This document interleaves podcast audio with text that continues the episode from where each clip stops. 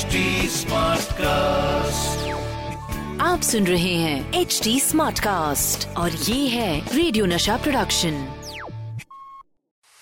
RJ Anmol की अनमोल कहानिया। अनमोल कहानी में चलते हैं 1973 में। राज कपूर यंग टैलेंट को लेकर अपना ड्रीम प्रोजेक्ट बॉबी शुरू कर रहे हैं। अभी यंग टैलेंट है। ये राज साहब के घर से ही है।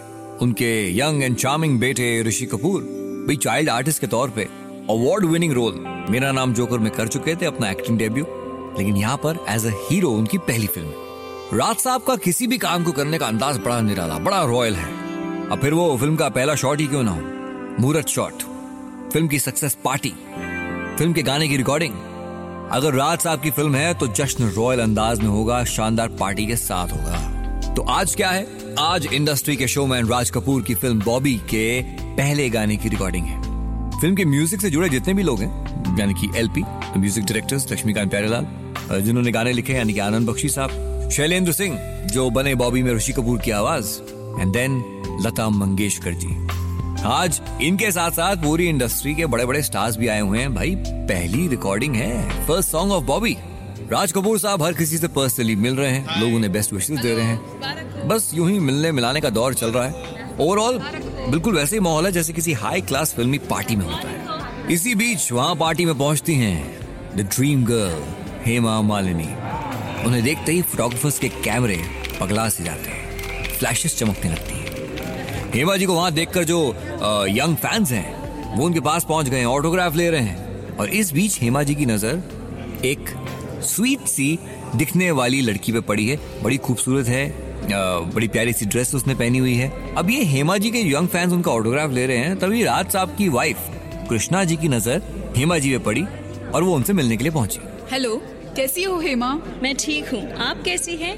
मैनी कॉन्ग्रेचुलेशन थैंक्स आओ तुम्हें किसी से मिलवाती हूँ। बस इतना कहकर कृष्णा जी ने उन यंग फैंस के बीच से जो एक लड़की खड़ी हुई थी खूबसूरत सी उसे अपने पास बुलाया। हेमा इनसे मिलो। ये है डिम्पल ये इस फ़िल्म की हीरोइन है। You are so beautiful nice to meet you ये है पहली मुलाकात ऑफ़ हेमा मालिनी एंड टिम्पल कबाडिया ये शुरुआत है एक दोस्ती की जो बहुत गहरी होने वाली है। Hema Malini already established star Dimple Kapadia अभी करियर शुरू भी नहीं हुआ है। ये पहली मुलाकात। लेकिन दोस्त, यहाँ वक्त बड़ी तेज बदलता है फिल्मी दुनिया में। वक्त बदला। पहली फ़िल्म के साथ बॉबी की सक्सेस और टिम्पल कबाडिया का नाम टॉप की एक्ट्रेसेस में जाके जुड़ गया। न केवल as an actress Dimple Kapadia famous हुई, बल्कि हिंदुस्तान की लाखों लड़कियों के दिल को तोड़ने की वजह बनी डिम्पल कबाडिया क्योंकि उन्होंने उस वक्त के सबसे बड़े स्टार और इंडस्ट्री के पहले सुपरस्टार राजेश खन्ना से शादी कर ली। अब राजेश खन्ना और हेमा मालिनी कई फ़िल्मों में एक साथ काम कर चुके हैं। इस बीच हेमा जी और डिम्पल के बीच एक प्यारा सा रिश्ता भी बन चुका है, दोस्ती का। अब जब भी कोई लोकेशन शूट रहती, जहाँ पे राजेश खन्ना, हेमा मालिनी एक साथ होते और डिम्पल जी भी मौजूद हैं तो बस ब्रेक होते ही हेमा मालिनी डिम्पल कबाडिया एक साथ टाइम स्पेंड करना गप्पे मारने।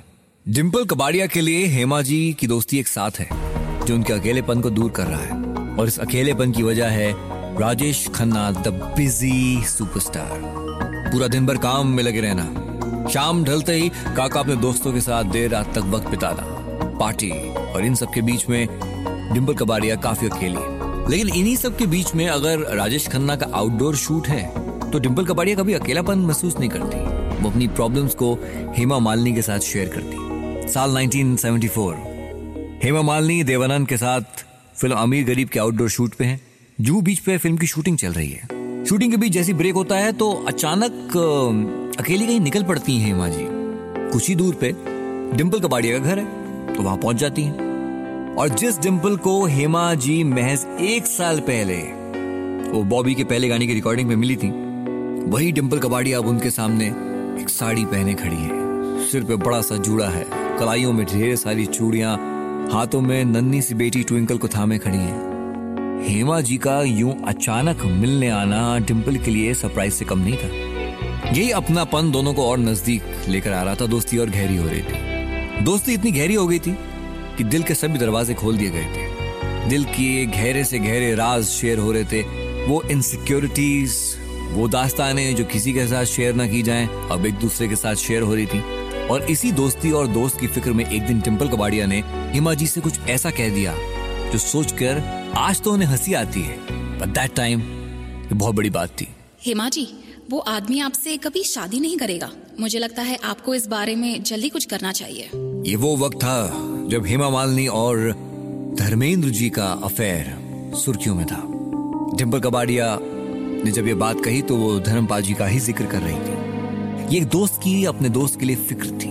खैर साहब, आगे जाके क्या हुआ ये तो हम जानते ही हैं। लेकिन हेमा जी की ज़िंदगी में एक रिश्ता, जिसमें खटास थी, जो रुका पड़ा था, जो आगे बढ़ने का नाम नहीं ले रहा था। अगर वहाँ से उस रिश्ते में मिठास आई तो वो भी डिम्पल कबाड़िया की वजह से ही आई, साल 1992 हेमा मालिनी प्रोड्यूसर, डायरेक्टर बन चुकी हैं और अपने डायरेक्टोरियल डेब्यू में, यानी कि दिल आशना है, इसकी शूटिंग में बिज़ी हैं। इस फ़िल्म में शाहरुख खान, दिव्या भारती, जितेंद्र, मिथुन चक्रवर्ती और डिम्पल कबाड़िया जैसे स्टार्स हैं। एक दिन फ़िल्म की शूट पे सनी देओल, हेमा जी से मिलने पहुँचते हैं।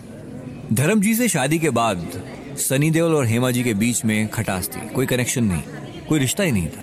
ऐसे में सनी देओल का वहाँ हेमा जी से मिलने पहुँचना उनके लिए बड़ा ही सरप्राइजिंग था और इस मुलाकात की वजह है टिम्पल कबाड़िया। हेमा जी मैंने सुना आप इस फ़िल्म में एक पैराग्लाइडिंग सीक्वेंस शूट कर रही हैं। हाँ ये एक सॉन्ग सीक्वेंस है। क्यों? क्या हुआ? असल में डिम्पल इस सीन को लेकर काफ़ी डरी हुई हैं। इसमें कोई रिस्क तो नहीं है ना? आप बिल्कुल फ़िक्र मत करो उसे कुछ नहीं होगा।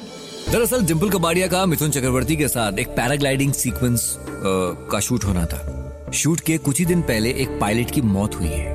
और जब ये खबर डिम्पल को पता चलती है तब से वो इस सीन को लेके काफ़ी घबरा रही है।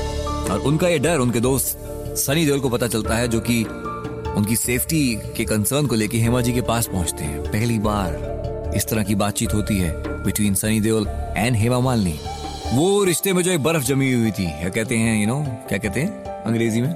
ब्रेक द आइस सिचुएशन हुई।